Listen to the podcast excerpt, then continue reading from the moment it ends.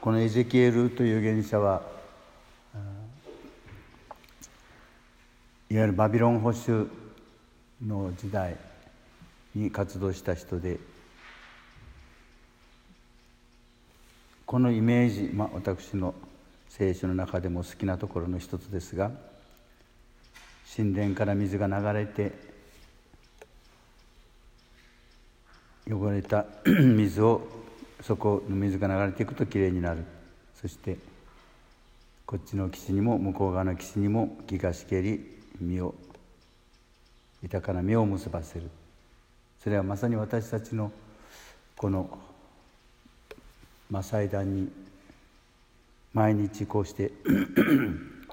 祭壇の前に座ってる私たちそしてこのミサに預かる私たちそして私たちがその恵みの川となって行く先々に潤いと祈りがもたらされていく。このイメージこそ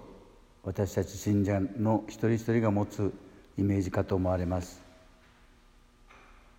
日常生活という言葉は、まあ、平凡な毎日が変わらずに続くというイメージがありますがミサにこうして私たちがイエス様をいただいた私たちにとってはある意味平凡な変わり映えの知らない毎日というのはありえないということでしょう。イエス様の命に預かりイエス様をいただいて新しい息吹を受けて海戸を出ていく私たちが通るところにはどこにも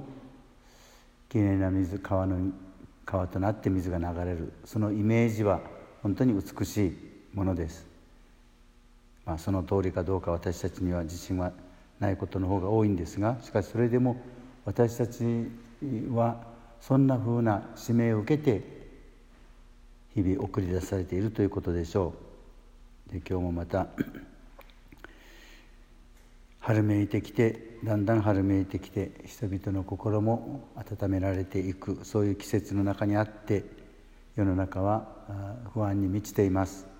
そういう中にあって私たちがイエス様の希望をもたらすものと今日もなりますように。